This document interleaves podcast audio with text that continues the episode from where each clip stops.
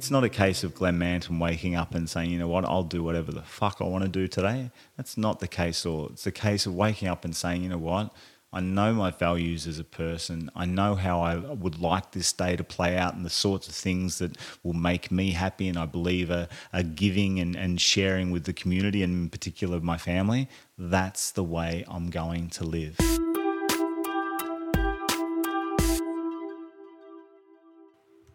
Hello, my name is Matthew Sortino and welcome to Moments of Clarity. Today I am speaking to Glenn Manton. Glenn Manton is a former AFL footballer playing 178 games for Essendon and Carlton. He was part of the 1995 Carlton Premiership team and forged a brilliant career on the field. Post football, he continued his athletic pursuits in multiple areas, including competing in the four man bobsleigh team for Australia. Although Glenn keeps very active, training most days to get the best out of himself physically, it is Glenn's mind and heart that makes him truly unique. Glenn is not afraid to try new things. He talks about the need for courage and a you only live once attitude to experience every day to its fullest, to really suck the marrow out of life. Glenn has bachelor degrees in teaching and education, a diploma in mentoring, and has worked in educational settings globally for over 25 years. He co founded White Lion, an organisation that works to support young people at risk in the Australian community with programs and advocacy. Glenn's passion and purpose today is to use the power of story and personal experience to help young people learn to love themselves and in turn build positive relationships, which Glenn believes is the key to a good life. He has over 20 years' experience speaking professionally in an incredibly diverse range of settings, and I have seen firsthand the wonderful ability Glenn has to pierce through to the core of human emotion in an instant. Glenn has written multiple books, including Deadbolt, Mongrel Punts and Hardball Gets, Tattoo Yourself, Authentic, and Put Your Damn Phone Down, and is now in the process of writing another. You can learn more about Glenn by visiting glennmanton.com or following Glenn on Instagram at glennmanton. Today's episode was the first conversation since episode 6 that I've been able to have a face to face talk. It really was a wonderful experience to be able to meet Glenn at his home and have a chat that wasn't through a computer screen. At the end of the podcast, Glenn invites anyone in need to contact him. I can honestly say that he is not just saying that. Glenn is an open book and will listen to anyone that needs to talk. We had a lengthy chat about life once we finished recording, and I can attest that whether talking to groups of young people or to the host of this podcast, Glenn is worth seeking out. Once again, thank you for listening. If you enjoy Moments of Clarity, please follow, share, subscribe, and review. And now, without further delay, I bring you Glenn Manton. Glenn Manton, welcome to Moments of Clarity. Thank you. Will I have a moment of clarity? We usually end with it, but I'd love to hear it to begin with. Well, I need a moment of clarity. I probably could do with two or three, to be quite honest. Yeah, to give some context, uh, in Melbourne, we've just found out that we're in a snap five day lockdown for COVID 19 and a new variant, and you know, all these scary words and things. And um, after the 2020 we had, we're hoping that it's. Uh, just five days and it's all over. But uh, maybe that'll yeah. be a moment of clarity. Yeah, five days just to get into some sort of zen-like pose and figure out the meaning of life. How did you go in 2020 with COVID? I survived. I survived. I was like a surfer being dragged out into the big waves by some sort of jet ski and then uh, allowed to try and paddle in and deal with a huge face of water and uh, the ensuing crash of the uh, the wave itself over my body. And uh, at times I was drowning, but I made my way to the surface each and every time and managed to get back into shore. And yeah, you know what? There are other people who just didn't make it back. So how lucky am I? Yeah, that that's so true. The many people that didn't make it back, whether that's um, actually didn't make it, which heartbreaking, and then those that are still suffering the consequences of the the mental battle too. Well, I didn't, I didn't mean to head down that path with that poor analogy, but uh, you're absolutely right. I can think of four, maybe five people of varying ages that uh, took their own lives during lockdown.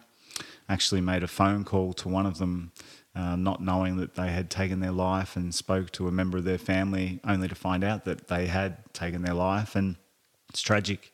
It's absolutely tragic, and it's uh, it's a huge part of this particular issue, which I'll just classify as COVID nineteen, and it's one that probably hasn't well, not probably, it just hasn't been spoken about enough, and it's not appreciated enough, and we don't invest enough in understanding what people go through, all sorts of people, on any given day.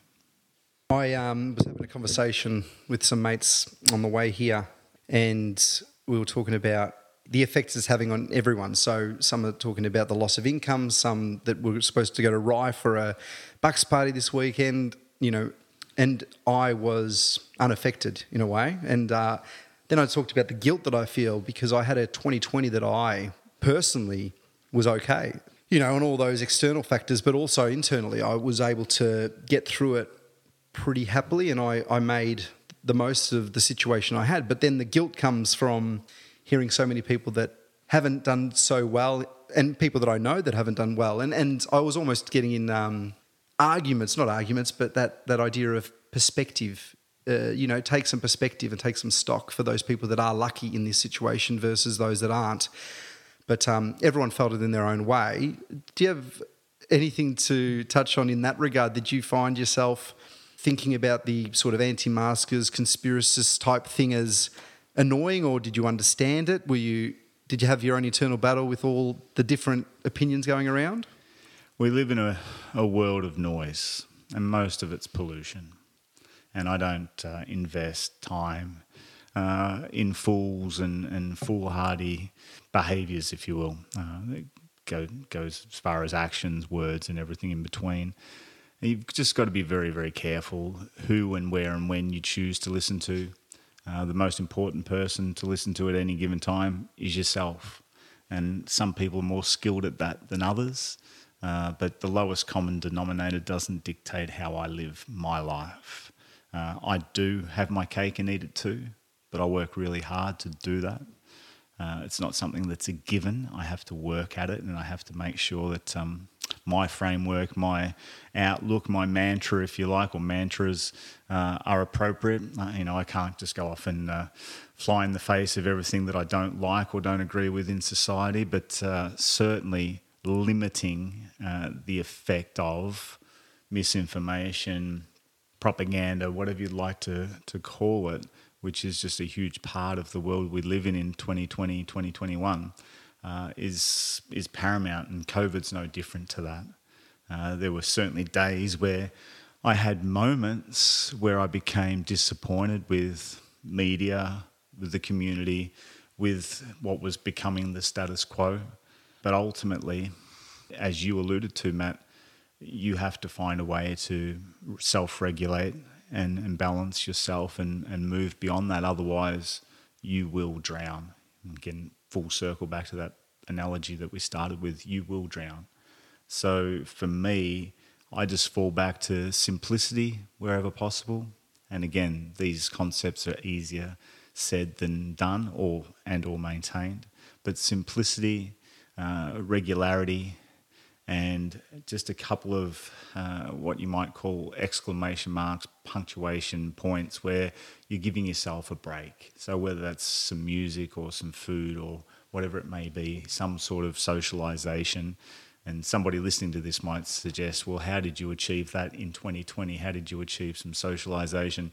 How did you achieve a break? Well, again, there's there's some wonderful uh, music available to us via Spotify, via YouTube, whatever it may be, and being able to engage with that. Uh, certainly, when the time was right, to have a couple of friends around and enjoy good conversation, enjoy an atmosphere amongst friends.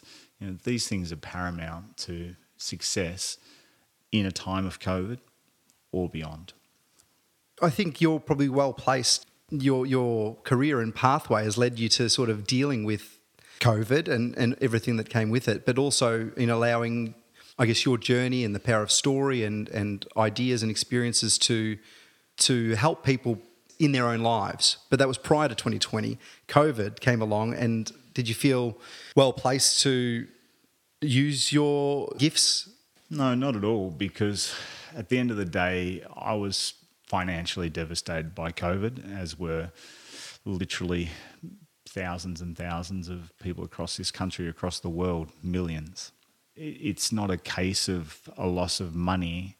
It's more a case, or not a more of, it is a case of a loss of purpose you lose your purpose and all of a sudden you start flailing and it becomes very difficult to recover from that And I certainly had moments where my purpose was diminished, if not extinguished, by by the particular circumstances of 2020. But again, you've got a pretty simple choice: sink or swim.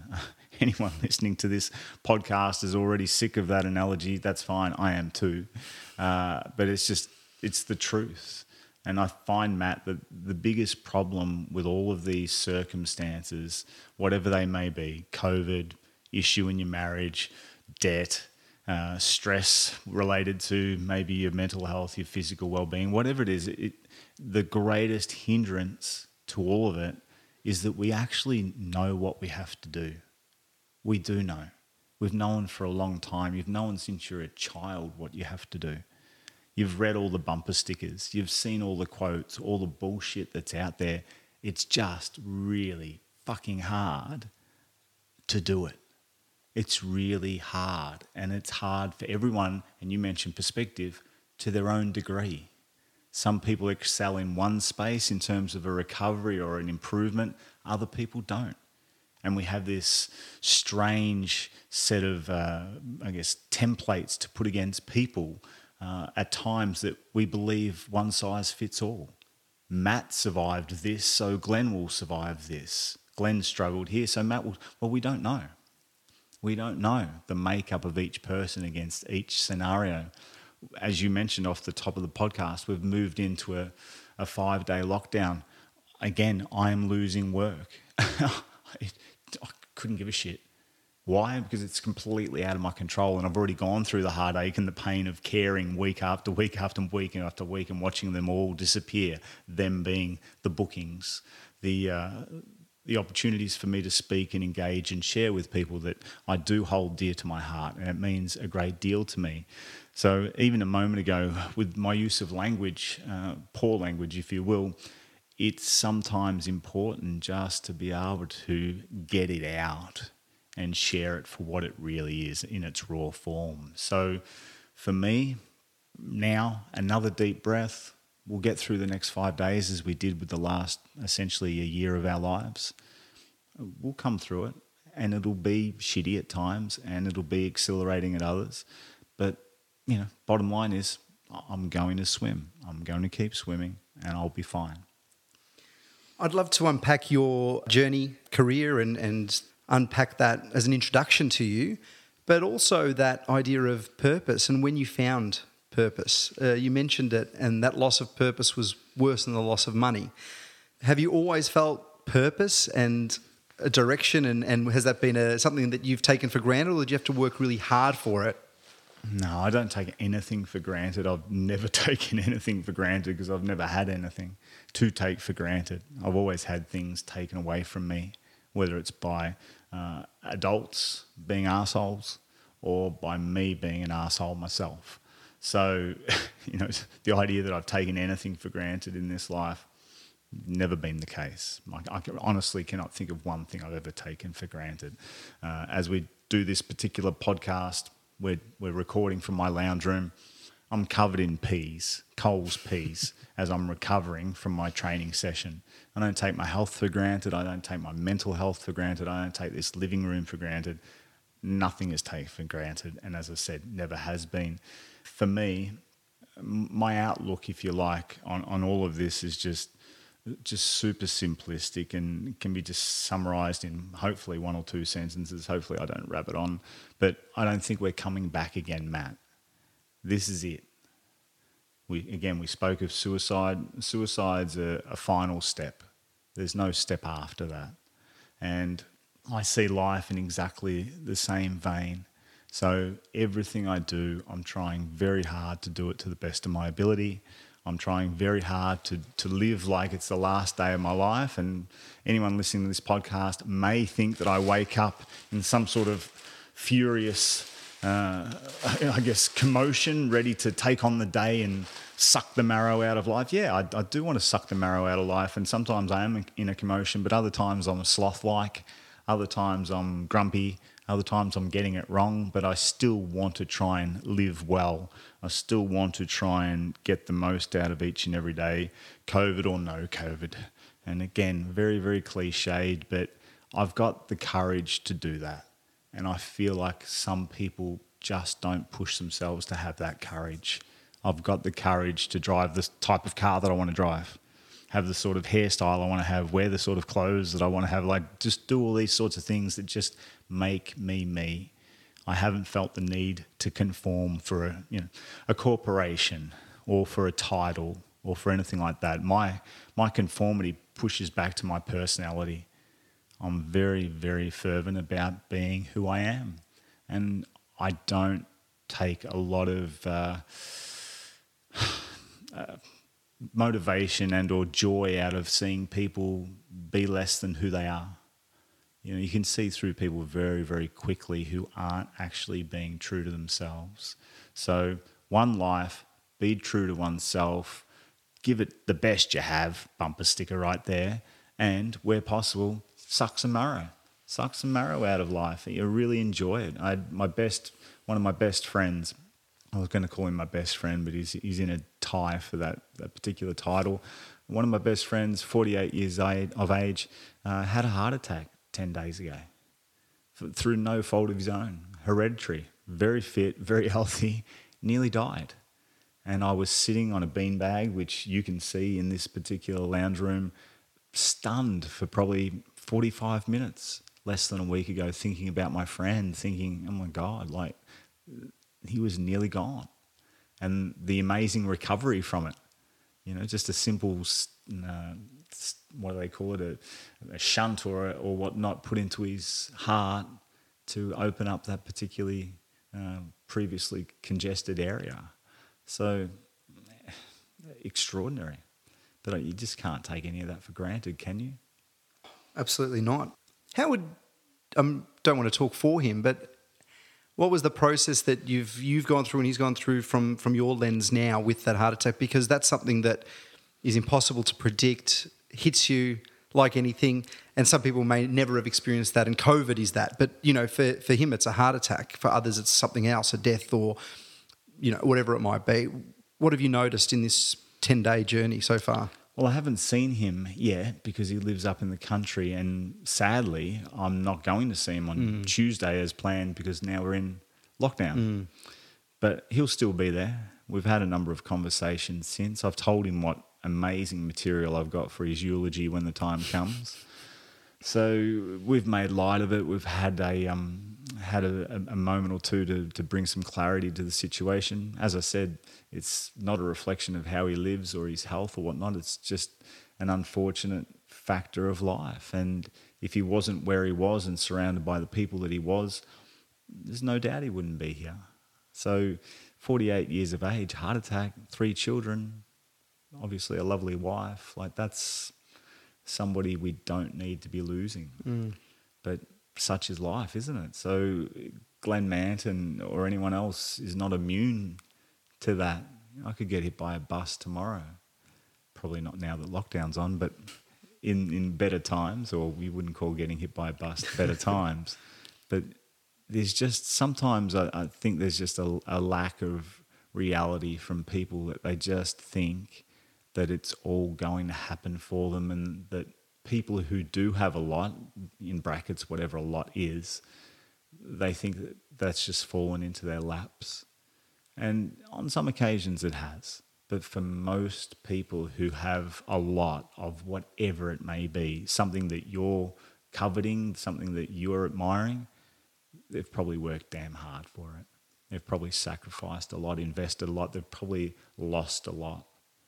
You know, someone could look at me and say, "Wow, you've you've achieved so much with your football, with your sport, and you're still uh, achieving in that space." It's come at a huge price, huge price. There's always a price to pay. So if you want something, you're going to have to really work at it. And again, going back to my, my point, this is the one chance you've got to do it. There's not going to be another one. Courage was something you said, having the courage uh, working hard and sucking the marrow. So we, uh, working hard but enjoying that work. Also, it's bloody hard. You, you spoke about that people know or tend to know what they need or what they should be doing and, and just can't do it. You've, in your athletic pursuits, you've played elite AFL, try to try your hand at elite uh, soccer after that, bobsled. Am I, am I right to, to say that? And then into further pursuits, and, and you know I can see you recovering now from, and and having a couple of phone calls with you. You're at the gym fairly regularly and doing things too. So you've kept that up, and then you've also had your your other pursuits. You've been able to start a foundation, uh, co-found.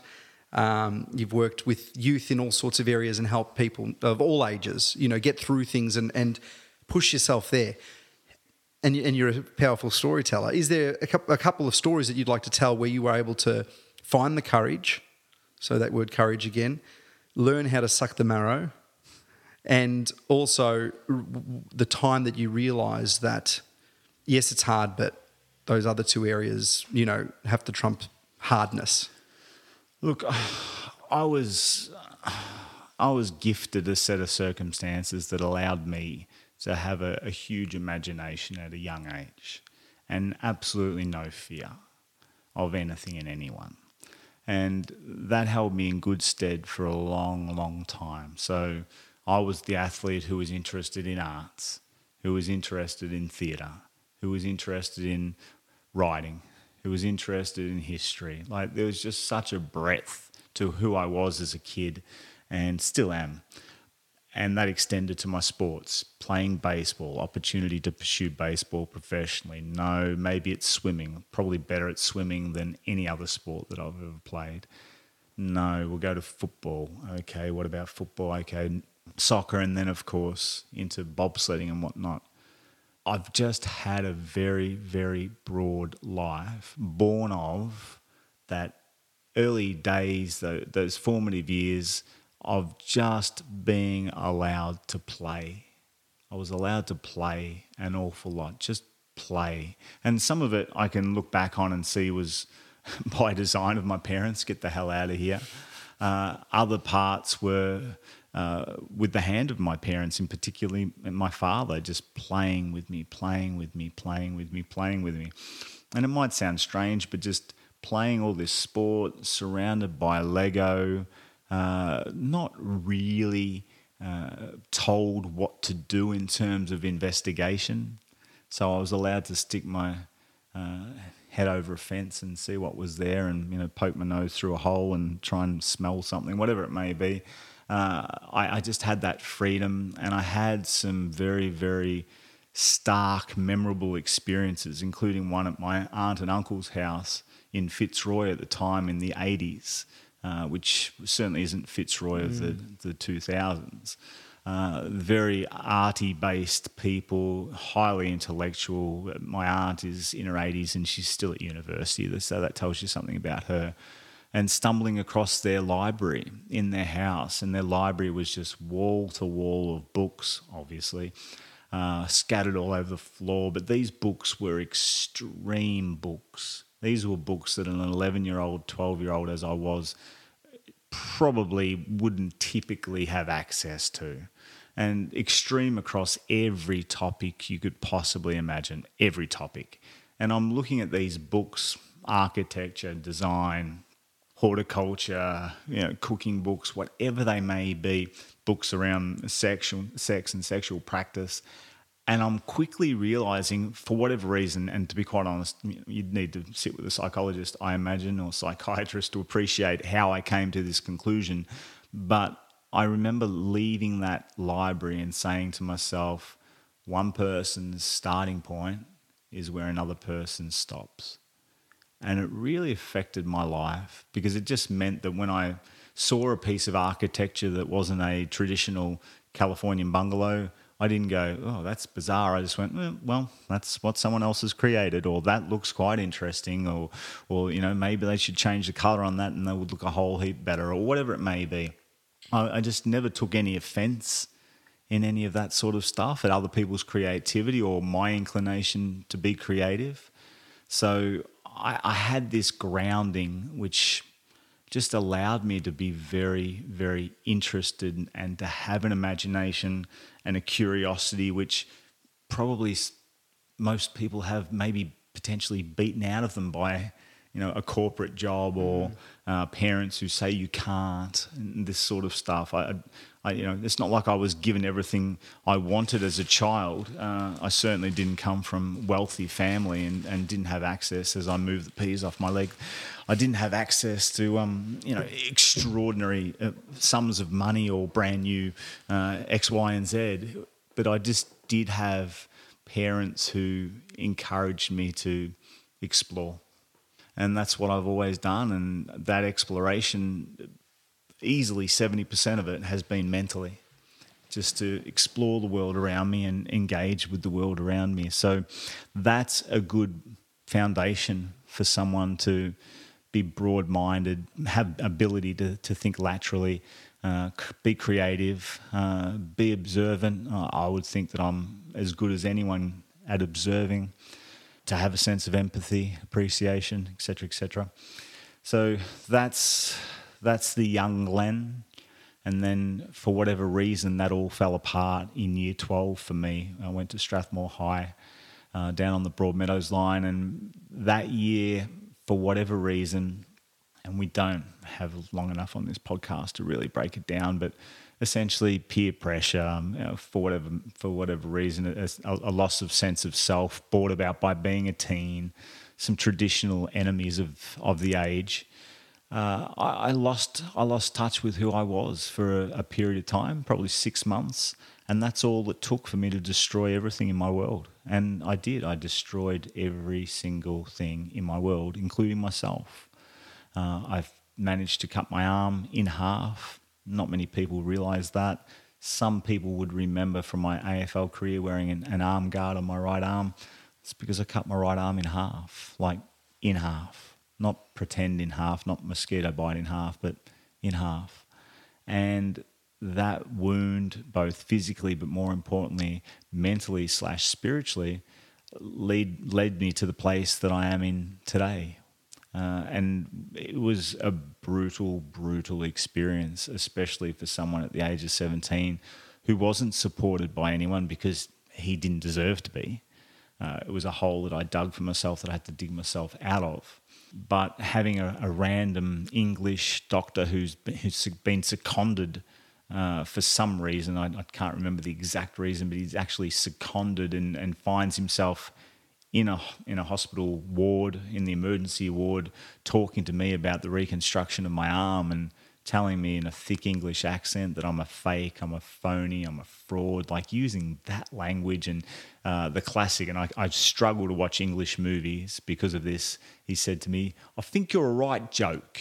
And it's a very poor accent, I know, but I struggle to watch English movies because invariably someone says something like that, mm. and it really just takes me back to a time where I, I just don't want to be. I just don't want to be there ever again. Like I really betrayed myself, and I had to rebuild virtually everything that I'd formally established from scratch. And I thought I built it better than ever before. I thought I did all the right things. But now, at the age of 47, looking back, I really fucked it up. Like, probably made things even worse than they were in many respects. Like, turned myself into this uh, absolutely rabid maniac. I mean, one of the, the goals after realizing that everything had been taken away and that I had to rebuild it all, uh, as a simple example, which I'm sure your audience will appreciate, I promised myself, and I'm very, very good at this. I'm as determined as anyone you'll ever meet, probably more so. I promised myself that I would never, ever eat chocolate again. I'm never going to eat chocolate under any circumstance. I don't care what the circumstance is. I'll die before I eat chocolate. That's how focused I am. Chocolate has no purpose. You know, it's, it's an evil. Uh, it's got horns. Don't go near it. Do not eat chocolate. And I did so for nine years. Nine years. Not even a pinch of chocolate until one day I basically had a, a chocolate induced mental breakdown just in the area of, of confectionery. And I thought to myself, you know what? You're a maniac. You're an absolute fool. And I f- was flying through the streets. I love cars. I had a particularly fast car back in those days. And I remember flying through the streets to my then brother in law's house and I knew there was a milk bar on the way, and I did a you know bit of a handbrake slide into the car park and ran in there and started eating these caramel koalas and Freddo frogs literally off the counter. And the Vietnamese storekeeper came over to me and he said, "Are you going to pay for that?" And I said, "Yes, I'm going to pay for it. I'm so sorry. I'm terribly rude, but I haven't eaten chocolate in nine years." And he just looked at me and he said, and you would be an idiot. And it just struck me that, yes, again, you, you're wrong. You got it wrong. Nine years of no chocolate. Chocolate's not the enemy. That's not the problem here. So, again, it was a case of refining these strange protocols that I put in place and trying to better them and just keep pushing forward to a, uh, a, you know version 2.1 2.2 2.3 don't settle for the previous version. Let's upgrade. You know let's do that that um, that download if you will of uh, improvements and, and see what glitches we can get rid of and again if somebody listening doesn't quite understand the effects of not eating chocolate that's me going to your birthday party matt and you saying have a piece of chocolate cake with me and me saying no. Now, that may or may not have affected you, but ultimately it affects me because I'm pushing my friend away for the sake of a piece of chocolate cake. Now, of course, you know, you don't have to eat the whole chocolate cake. You don't have to have four or five pieces. You might have two or three mouthfuls. But it's that camaraderie, connection, that, that giving of oneself that maybe it's a piece of chocolate, maybe it's a coffee, Maybe it's a walk with the dog, but you don't want to deny yourself pleasures. And uh, I spent a lot of time denying myself pleasures because I thought that's what it was was required to pay back the the misgivings that I that I'd shared with the world, including especially myself. I want to touch on a couple of those points. The the doctor to call you a right joke. Mm. It, what I can't imagine the injury itself would have caused that. Was it your attitude walking in there? Was it who you were as a person? What? I had no attitude. I, I, said nothing. He just looked at me. He knew what he was looking at. Mm. He was 100% right. I don't like the way he said it to me, but that's because I was 17 years old and, and in a great deal of pain mentally. I didn't need him giving me the, uh, the exclamation mark at the end of it all, but he was right uh, he he delivered it in a way that worked for me, and he wasn't the only person, or he, I should say, he hasn't been the only person in my life to treat me abruptly and in brackets rudely to get an effect. And again, I didn't want any of these people to speak to me or act or command my attention the way they have, but it's worked and it's made a difference in my life. And teachers, doctors, nurses, whoever it may be, managers, if they have intuition, if they have some sense of empathy and understanding, they do have the ability to potentially go about communicating with people on different levels and in different ways in order to push buttons and get results. I don't know the truth as to why he spoke to me the way he did. I sent him a letter. I wrote him a letter with my left hand apologizing for my behavior and, and, and who I was and thanking him for what he did and sending it off to the hospital and never heard anything back. But it was never about getting his stamp of approval. It was just me needing to express what I had pent up inside me and, and, and share an apology uh, that was appropriate at my end. So we, we don't know how our words or our actions are going to be taken by others and sometimes softly, softly, and sometimes you, you need to have a bit of a sledgehammer. Mm. I do a lot of work with young people, and I'm, I'm not against pulling out the sledgehammer myself. But if you're going to swing it, you need to know what you're swinging at, you need to know what the consequences are, and you need to be there to help pick up the pieces. And I'm particularly good at those three things. I wouldn't say that I've had a lot of help picking up the pieces in my own life. I've done a lot of that myself. So you had to pick up the pieces after the arm injury. How did chocolate and giving up chocolate seem to be the right way? Was it an element of control? Was it I was overwhelmed by all the things I wanted and needed and did against self regulation that I had to do that. And and was it only chocolate? What else did you give up or, or do after that moment? Uh, we we do not have nearly enough time to go through everything that was going on in my head and everything that I committed to, but I just became a freight train, Mm. an absolute freight train, and nothing got in my way. I, I don't think that I was a poor person, far from it, but I was just so determined to to prove to myself that a I can make my arm work again, b I can continue to play sport, c I can play it well, etc. etc. We go through the whole alphabet, and nothing stood in my way. And the nothing that stood in my way was Matt offering me a chocolate cake. No, thank you, Matt. I don't want any. I wasn't rude about it. I wasn't obnoxious about it. I didn't scold anyone or, or condemn anyone else for having chocolate cake. I just said no. And I said no to a, a lot of things. And I said yes to a lot of other things that I probably shouldn't have. Oh, yes, I'll spend an extra hour here lifting weights, or yes, I'm going to run an extra five kilometers, or whatever it may be. When realistically, I didn't need to. What I needed to do was just be more generous and softer with myself. But I guess payback, as they would say sometimes, is a bitch, particularly if you're paying yourself back and you're trying to work through the reasons why you did what you did, why you acted as you did. And uh, it took me, as I said, a number of years to get my head around that.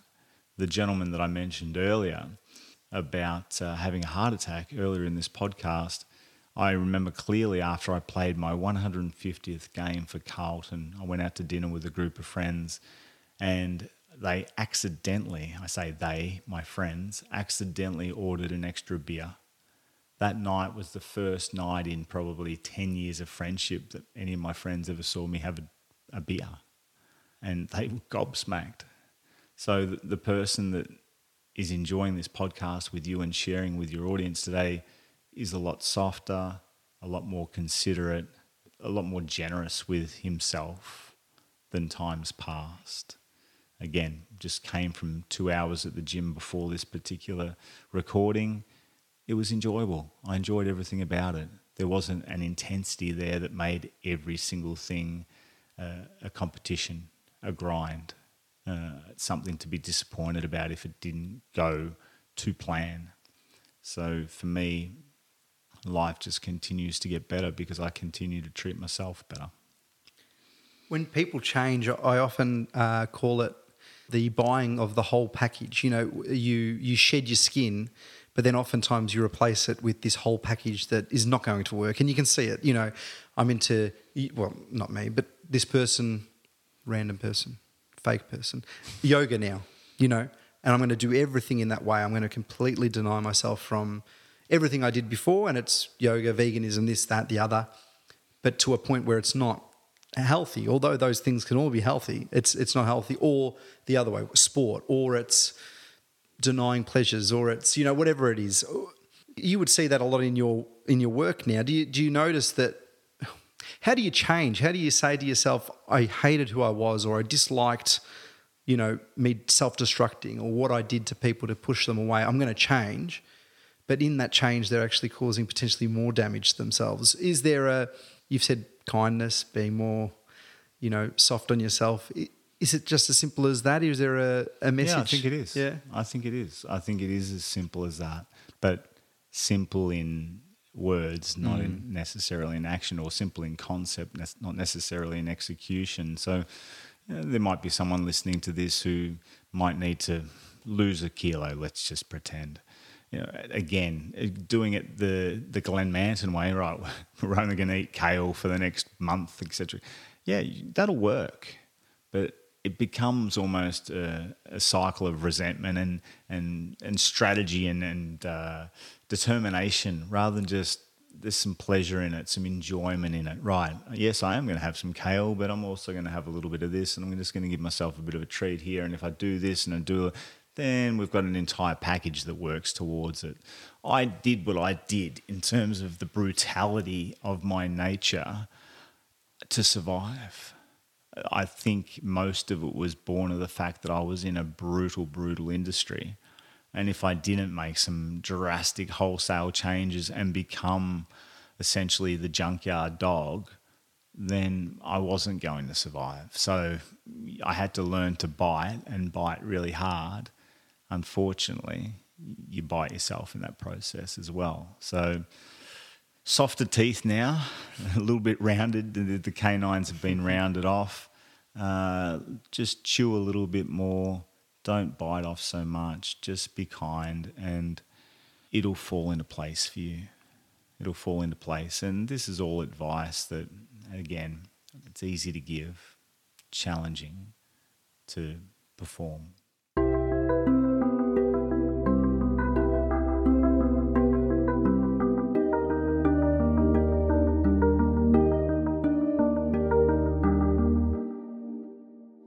One of my uh, favourite stories that you've told, and you've told it multiple times, but is of your experience at the 1993 Essendon Grand Final. You've told it, and people can find it, but I'd love to get a, a take from you now and, and share it with this audience that something happened to you then that changed your life. Can you go through that story? Yeah, it's a very simple story. I, I, met a person who turned my life upside down, a gentleman by the name of Alec Epis, the Kookaburra he uh, promised me at that grand final an opportunity if I would follow up with him in the form of a phone call to make me a better footballer and a better person, and he followed through with that.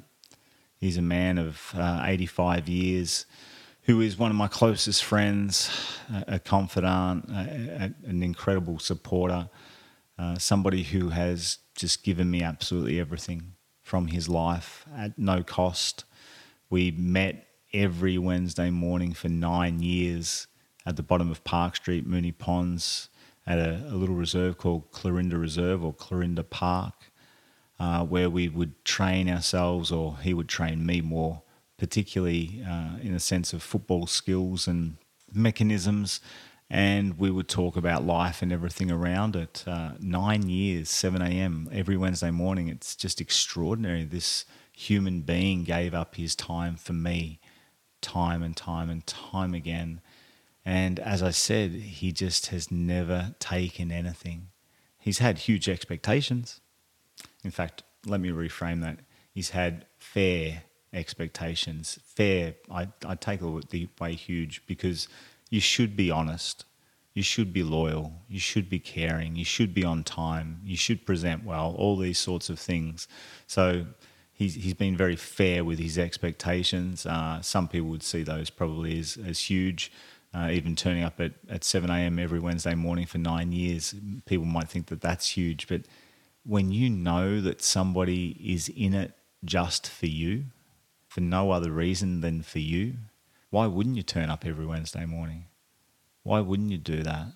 And I've I've seen that play out against other people uh, many, many times, and some people just don't do it. I've seen him offer other people exactly what he offered me, and people just don't follow through. And they've got their right to do that, but I find I just find it staggering. It wouldn't matter who it was. If, if somebody was prepared to give of themselves and ask me to be somewhere at a certain time, and I had a chance to learn and grow as a result, wouldn't hesitate to be there. You can always turn around and say, "Look, that once or twice, three times, that's enough for me."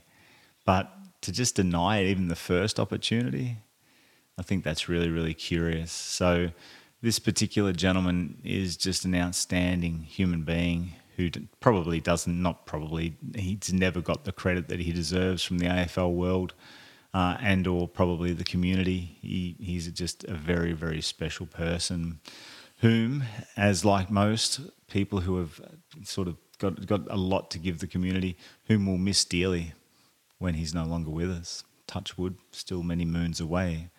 Uh, I know that I will. I'll, I'll have a, a, gaping hole in my heart when this friendship comes to a, a, a close, at least physically.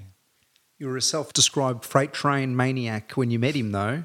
Did he soften you? Was, was that his role? Or, or did he harden you? What, what, what was, hmm. what was it that he did?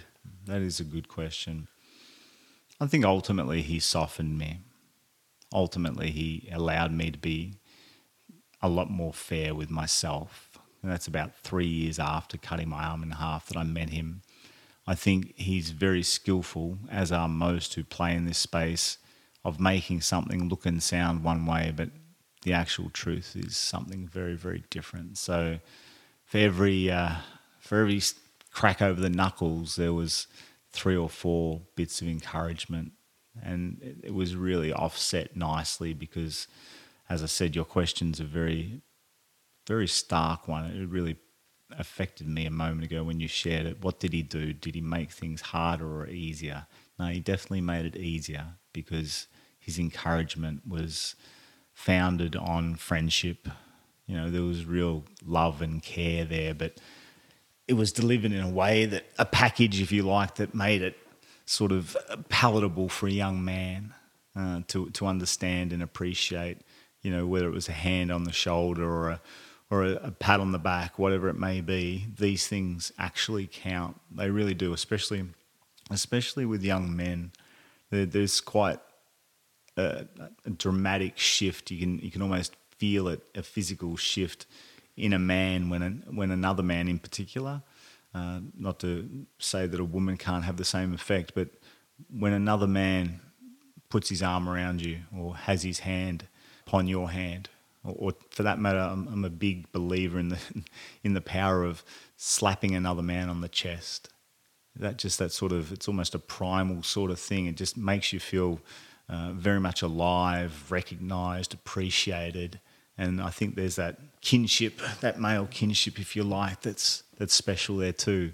And we we take that for granted, and it, it just shouldn't be. Uh, you know, women are so often more caring and more connected in that regard. And I can close my eyes now. I can I can think about the beauty and the strength and the appreciation of having a woman's hand on my shoulder, for example. But then to have a man's hand on my shoulder, I think because you realize that it takes so much, at least in historical sense, so much more vulnerability, so much more real appreciation and care. And this, that, as I said, there's that element of risk to it.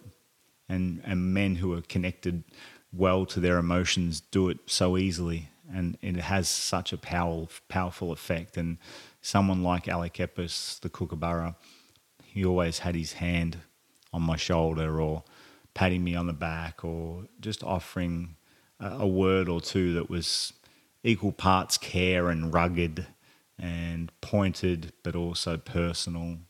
He had a certain magic about him, still does. That vulnerability is key, I think. You see it, mm. you know, sport, but I know you've brought it into your own life and family life. And, and from the story I remember you telling with the students where I teach, the word love, the idea of kissing, the idea of touching, of men, men being true to themselves and, and vulnerable and not, you know, this surface level crap that we often see. And you do that with your work. You, you're able to get in there with, and this is the magic that I saw, that you're able to get in there with students that are there with each other, their peer group that they might have had a fight with, they've hated for their whole life, they've looked up to, they've wished they were, whatever. And then you're able to get there and break that down in a short period of time. And people are able to be vulnerable. And I had a conversation just the other day with someone that connected really well, a, a student.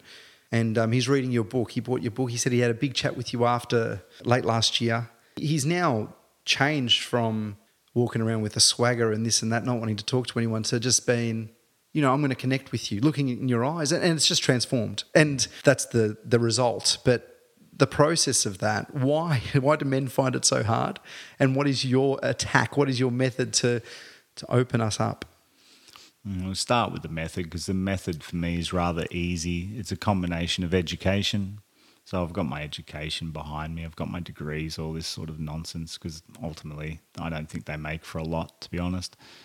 I've got my learned experience, which I think is everything. So the experiences I've had in life, and obviously the mentors, the teachers, uh, the people who have come in and out of my life and affected it. Uh, and then I've obviously got my childhood experience, which I think is just enormous and not given enough uh, credibility and, and not examined enough regardless of what you're doing, your childhood has played an enormous part in who you are and how you view the world, etc., etc. So I've got this spectrum of experience uh, and and appreciation for that space, and I've been working with young people across all sorts of different platforms, whether it's private schools or institutions, jail, you name it. I've been around that many young people, you know, primarily probably 15 through 20, thousands and thousands and thousands and thousands and thousands of young people and presentations and workshops or whatever you'd like to call it. So that's what puts me in a position to share and share well I honestly don't think anyone else does it the way I do it. I don't think they can do it the way I do it. They just haven't had the experiences in life that I've had and the knowledge that I have as a result. And I enjoy doing what I do. And I think, again, that's one of the things that the audience picks up on that you enjoy being there and you enjoy listening, you enjoy observing, and that you are considerate to who they are and, and where they are in life and what they're trying to achieve and you're taking the Kookaburra philosophy, if you like, of I'm not here to put you down or tell you what to do. I mean, again, I don't know what you label this podcast as motivational. I, I know, but I know that I can't motivate anyone. I'm not here to motivate anyone. I can't do it. it that's your job. Mm-hmm. You you don't want to eat chocolate for the next nine years. Well, then that's your choice. You do. Well, then that's your choice. It's all fine, and it's not my business. It's what you want to do. And a, long, a long, long time ago, I gave up the idea of being a motivational speaker. That's something I haven't tried to be for 20 years. And even before that, I, wasn't particularly interested in it. It was just a label that people gave me and people potentially like me. So um, that's what allows me to, to do the work uh, that, that, I do take such great pride in. Uh, and, and it's, it's difficult work people probably don't realize how hard it is to be a mentor, a teacher, a speaker, these sorts of people. It's very, very hard to do it well. Easy to be shitty at it, very, very easy to be shitty at it, but very, very hard to be a good teacher, to be a good speaker, to be a good mentor, to be a good role model, however you want to label that particular space. It's very, very hard because you're trying to package something that is going to appeal to the audience and hook them in, as you mentioned, Matt, literally in the first 30 seconds. You've got to come up with something in the first 30 seconds, the first minute, the first three minutes, the first five minutes that says, you know what, I'm worth listening to. This is a journey worth sharing together. Let's go on it. Let's see what we can discover. And the truth of the matter is, at the end of every session, I'm the one who's probably learnt more than you have or they have. And that's just, in my opinion, sheer weight of numbers. That's one person's story versus listening to 10, 15, 20, 30, whatever it may be, people's stories. So it's a challenging space, but one that's certainly more important than ever in 2021. And again, given these COVID times, any amount of stories that can be shared and used to buoy other people is a positive thing. The, the story you told was chasing was it your son around the supermarket to make yeah. sure he gives you a kiss? Mm-hmm. and that's something that you hold dear to tell someone look him in the eye and say i love you.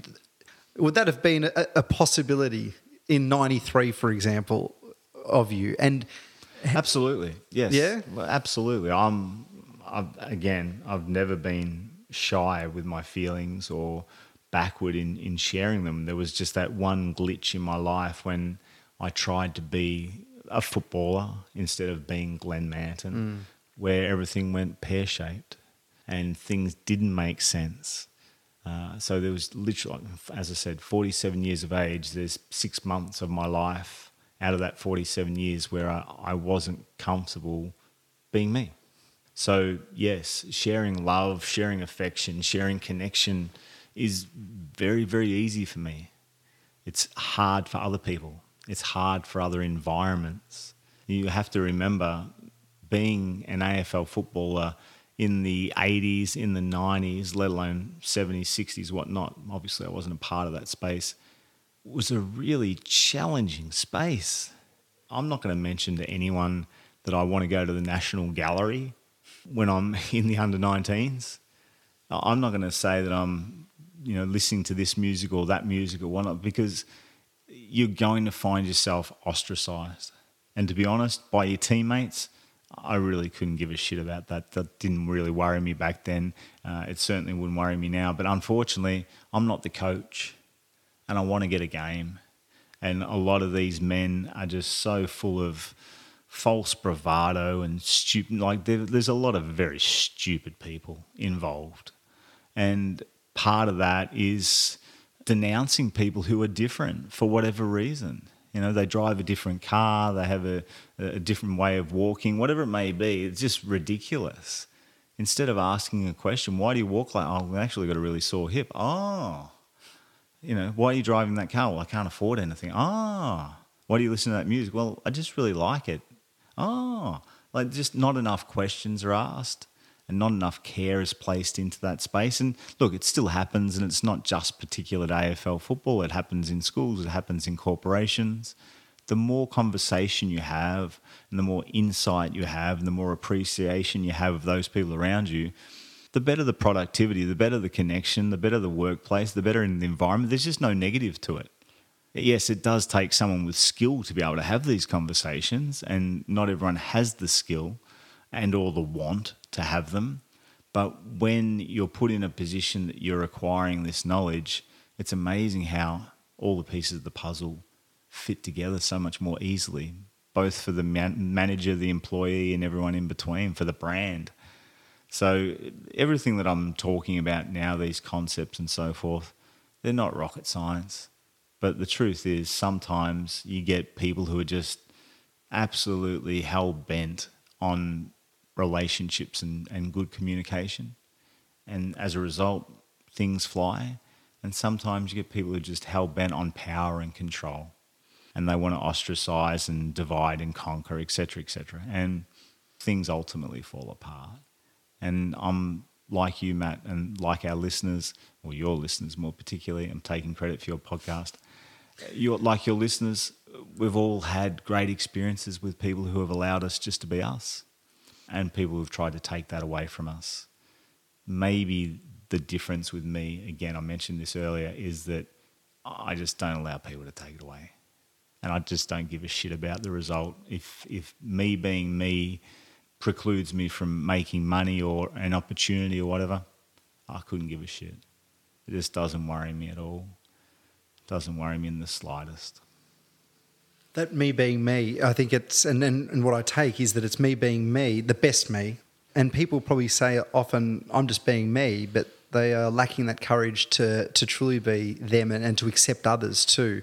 I, I find I'm at my best when I'm inquiring about others, mm. exploring mm. others, when I'm obsessed with myself or obsessing over myself, I should say, and worrying about, you know, oh, I'm, I'm shitty about this, this has annoyed me, and I'm just on that. You lose the present. You lose those relationships. And I catch myself doing that a fair bit. I also catch myself, and this is one of the reasons I started the podcast, was being a hypocrite, saying that I believe all this stuff, virtue signaling, you know, wishing the world would be this way, but then not changing anything myself. And my exploration here is to have conversations with people like yourself, and you can take credit for this one, um, this conversation. But it's about learning, learning from you and your story, and you've learned from X amount of people to then share. How can we all try to get to the marrow, suck the marrow of life? Because, yeah, the the vision I had prior to this, and I had a mini, not breakdown, but a moment that I thought I'd never have as a as a bloke that played sport, had mates, this and that, whatever, was I just visualized myself on a river, and the river directed me and all I was doing was floating with no control, no nothing, and that was it. And I saw the waterfall that was death, and I'm like, what the hell is the point of this? And then I realised you can you can maybe swim to the shore. It's hard, but you can swim there and then explore, and you'll get to that waterfall eventually and drop. But what you do in the meantime, there's possibilities. And I'm sometimes I fall back in the river and it takes me away, and then I try and get back on. And that's my visualization. And I think it all comes down to purpose, as you said, but uh, aligning what you say you believe and what you do believe, not just say because that's fake a lot of the time, but what you do believe with what you do and how you are. So when you say you want to be me, as in yourself, is that what you mean? The aligning of everything that's up here in the brain with the heart, with the body, you know, and with the people around you. Is that what you're trying to do? Yeah, it, it just means that I am prepared in any circumstance to be who I am. Now, do I get to be exactly who I am all the time? Mm, no, I don't. There's multiple reasons and scenarios where I, I just can't be myself to the nth degree. To be quite honest, I don't mind swearing, as people have probably already picked up in this podcast. I can't swear like this at a school. I probably could if the school was being really genuine. They'd say, you know what, just go for broke.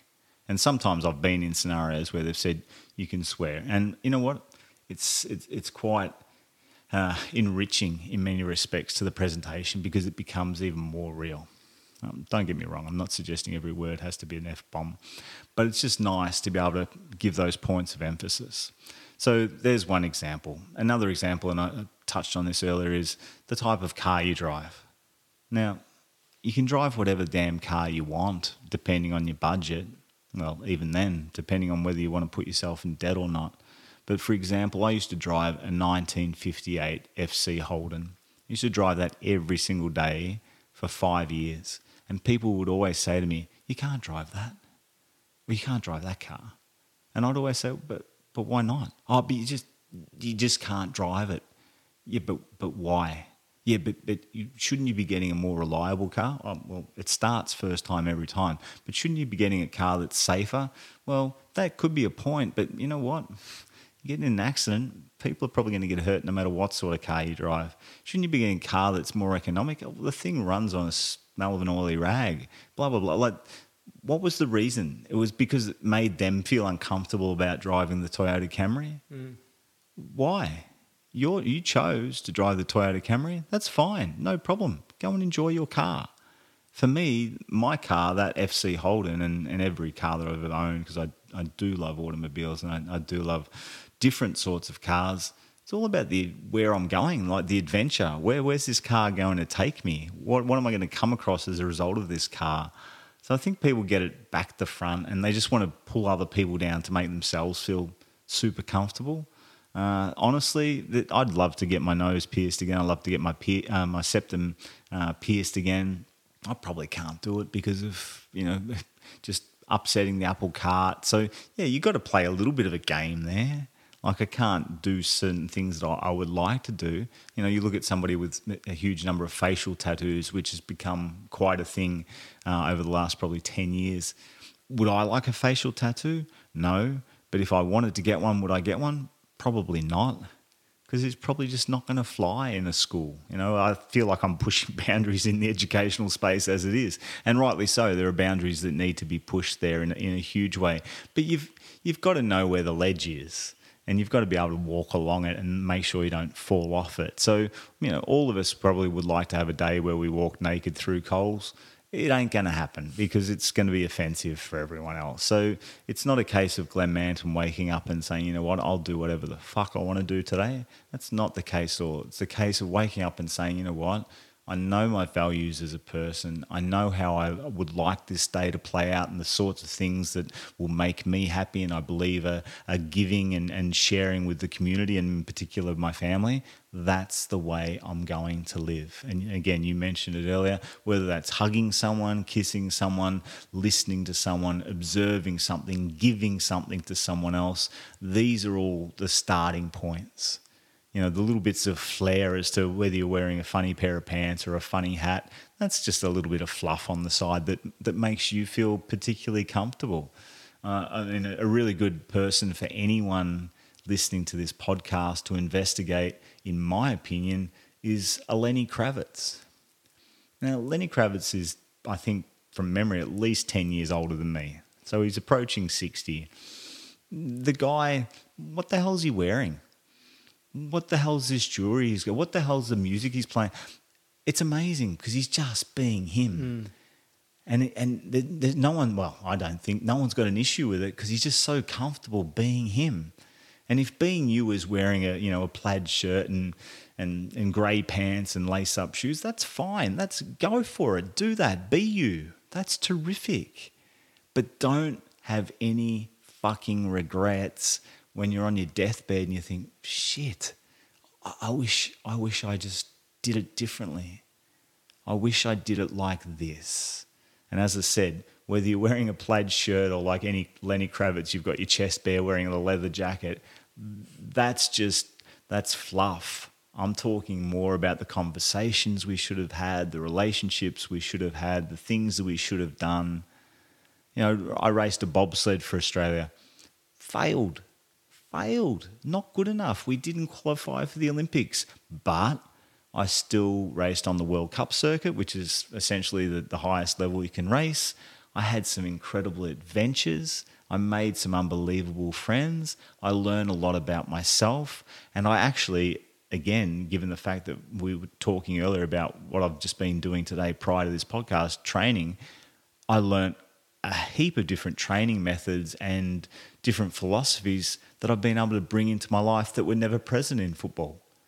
So when I look at that on a piece of paper or otherwise, I just think win, win, win, win, win, win, win. And in brackets, lost, didn't make the Olympics, big deal. Who cares? Who gives a shit? Like, it just doesn't matter.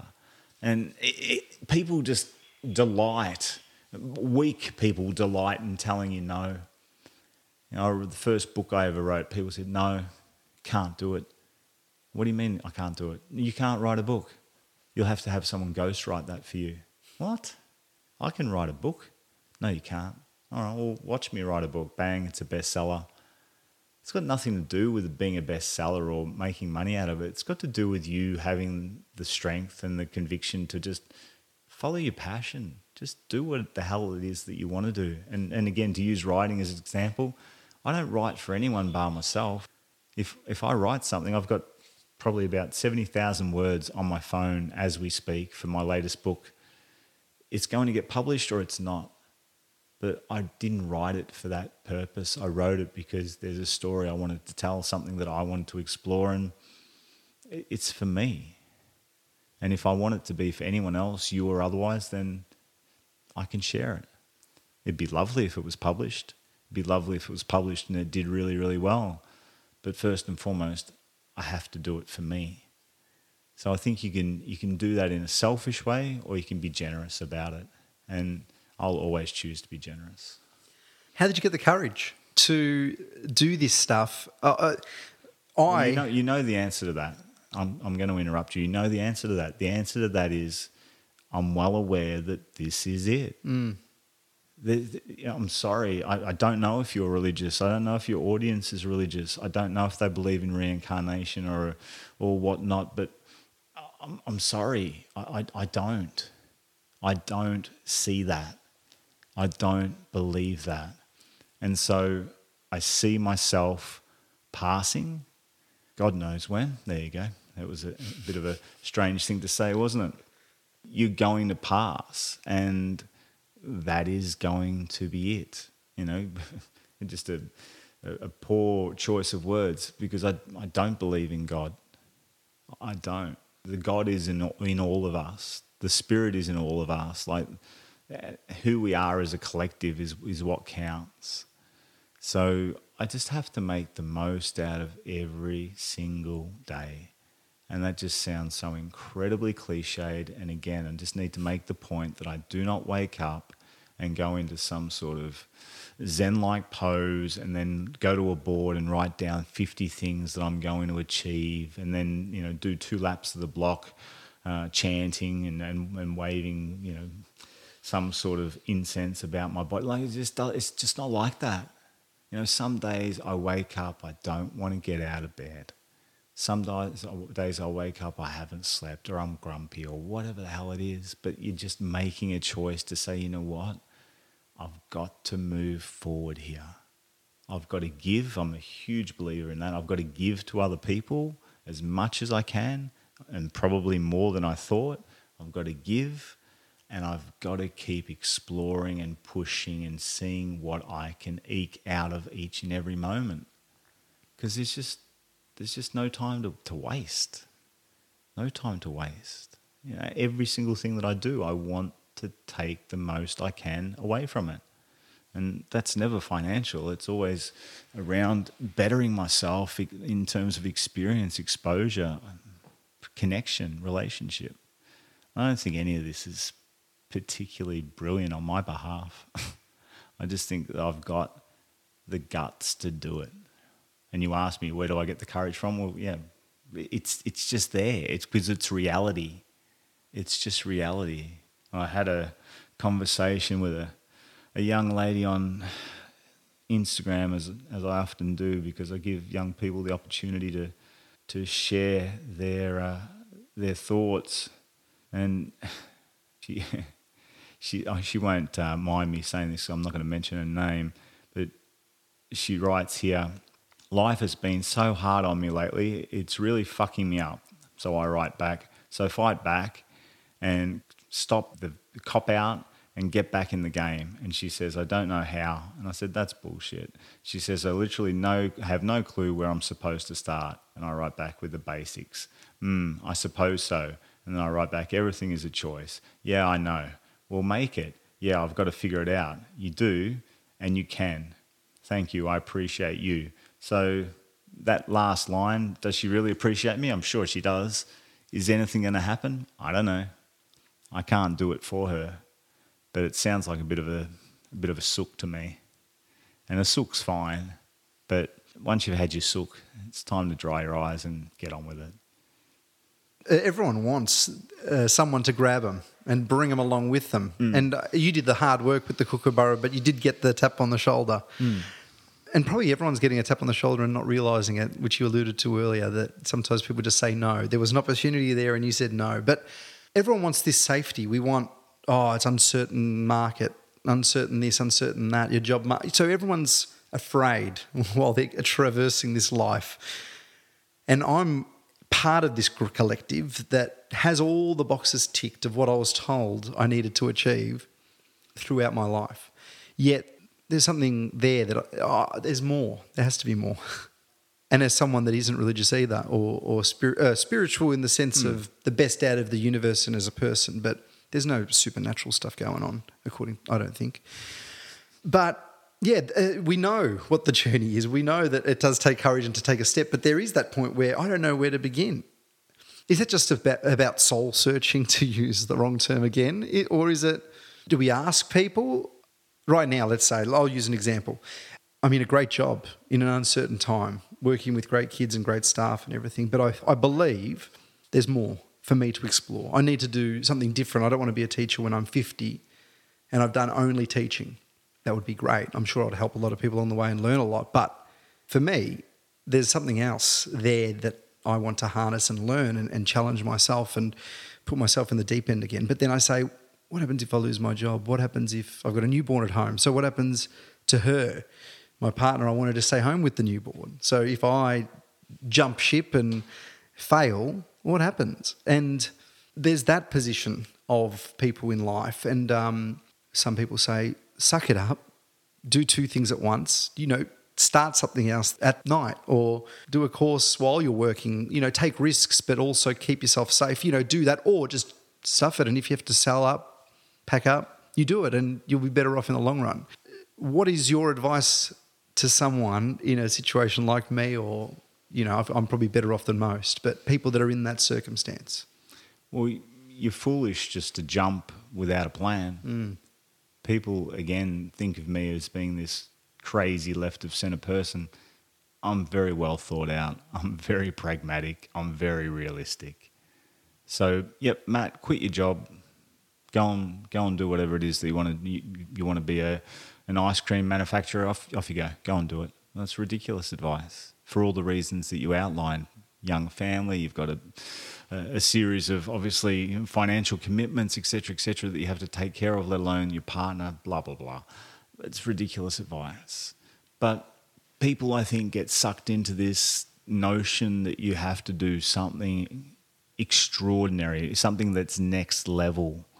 And it often comes back to this idea of community and you know, having a philanthropic eye, etc., etc if you want to make a difference to the community, literally, and again, it's just this same theme during this podcast, which in some respects is boring because we should be past this.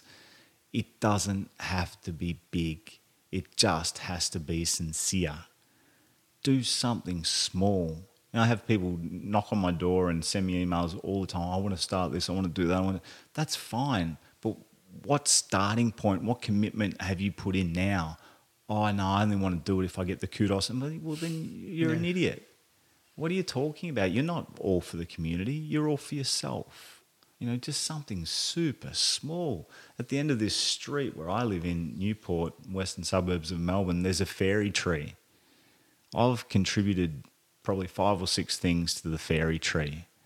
Does that make me a, a, a superhuman? No, it doesn't. But I've just had a few little things lying around the house that were gathering dust, which the local kids can delight in because I can put them down at the fairy tree and build up a little library of toys, if you like, that, believe it or not, remain there and the kids love. To me, that's giving something to the community. There was no money involved. No one knows about it apart from people now listening to this podcast. There's no big deal about it. It's just your philosophy of wanting just to give something to the community, which extends to, again, as cliched and as silly as it sounds, helping a little old lady across the road not being an asshole when you park so that someone else can't park next to you. You know, taking your time around the supermarket with your trolley so you don't bowl someone over.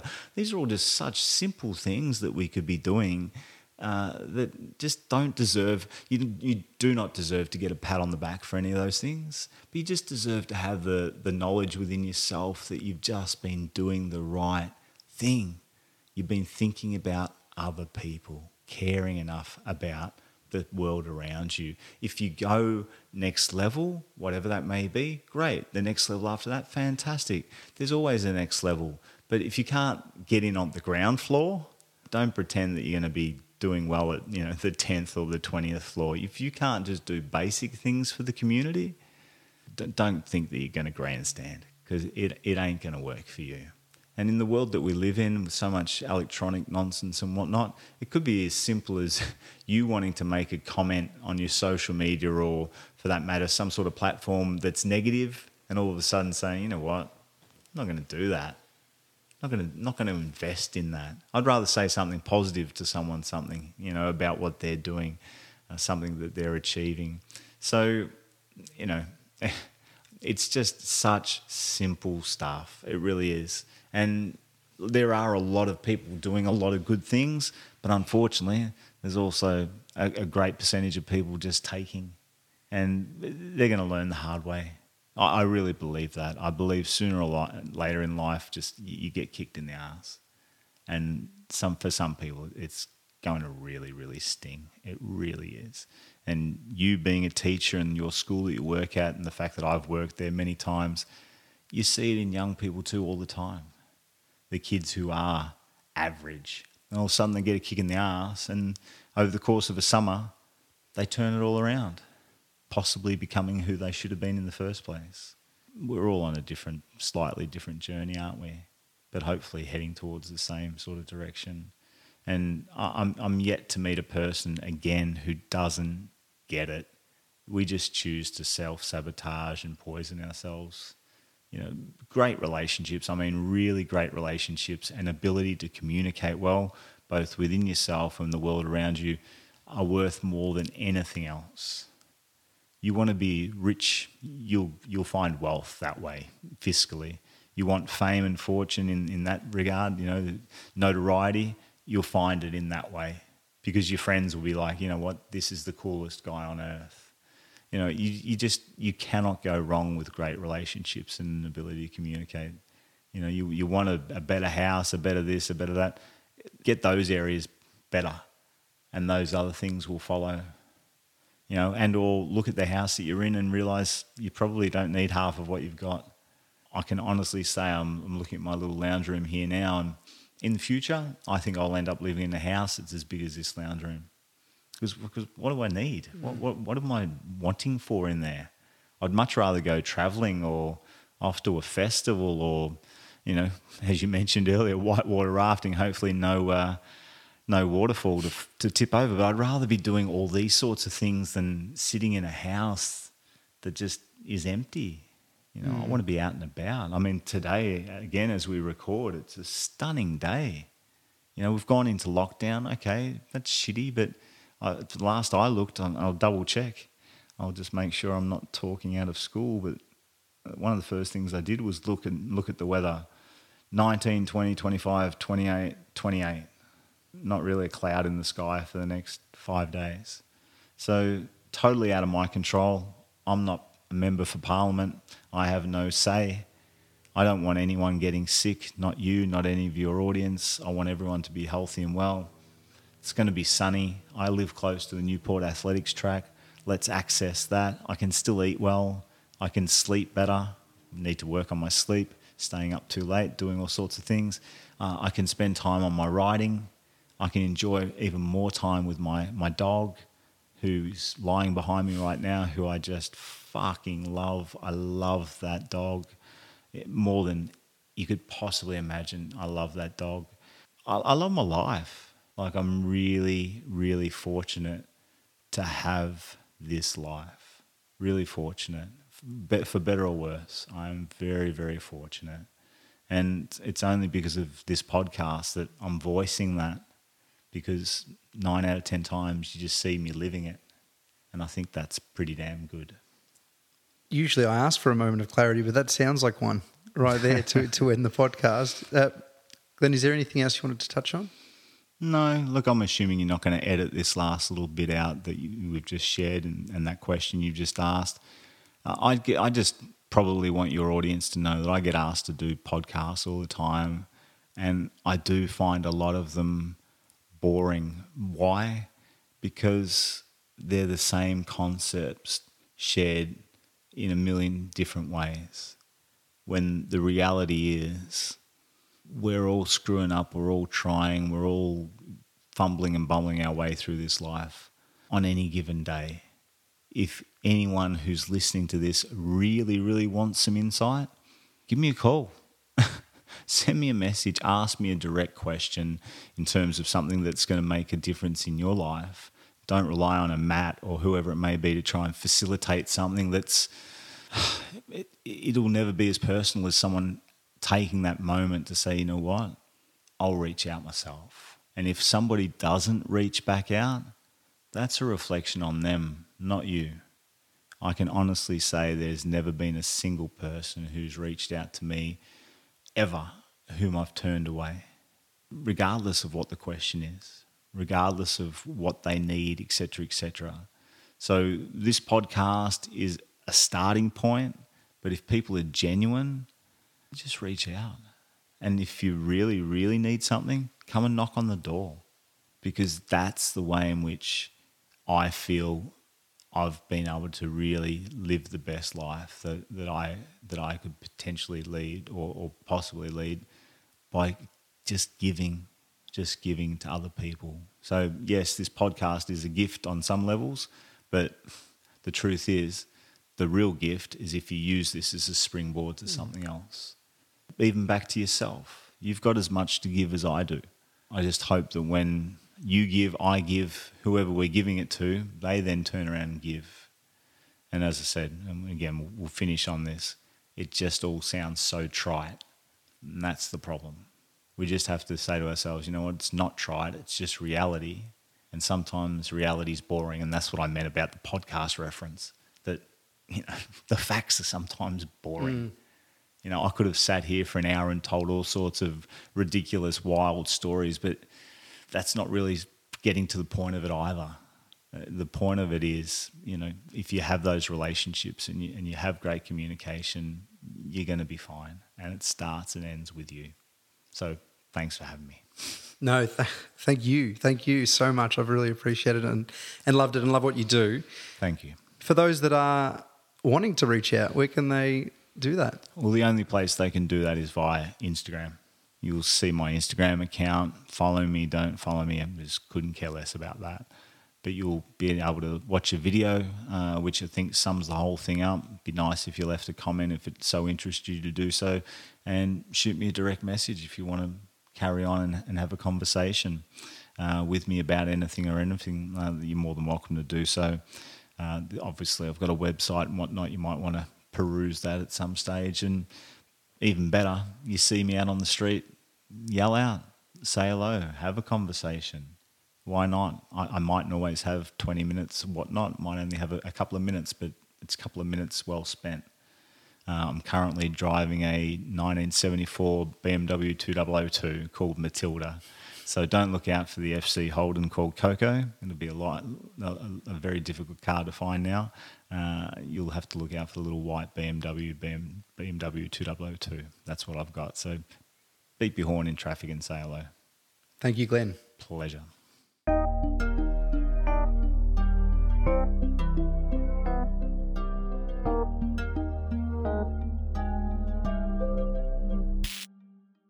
If you enjoyed the conversation today, please subscribe, share with your friends and family, and leave a review. If you would like to contact me, provide feedback, or have access to someone you believe could be a great guest on the podcast, you can contact me on Instagram or Facebook at Moments of Clarity Podcast, or on Twitter at Barney MOC. You can also email me on Moments of Clarity Podcast at gmail.com. My name is Barney, and thank you for joining me on Moments of Clarity.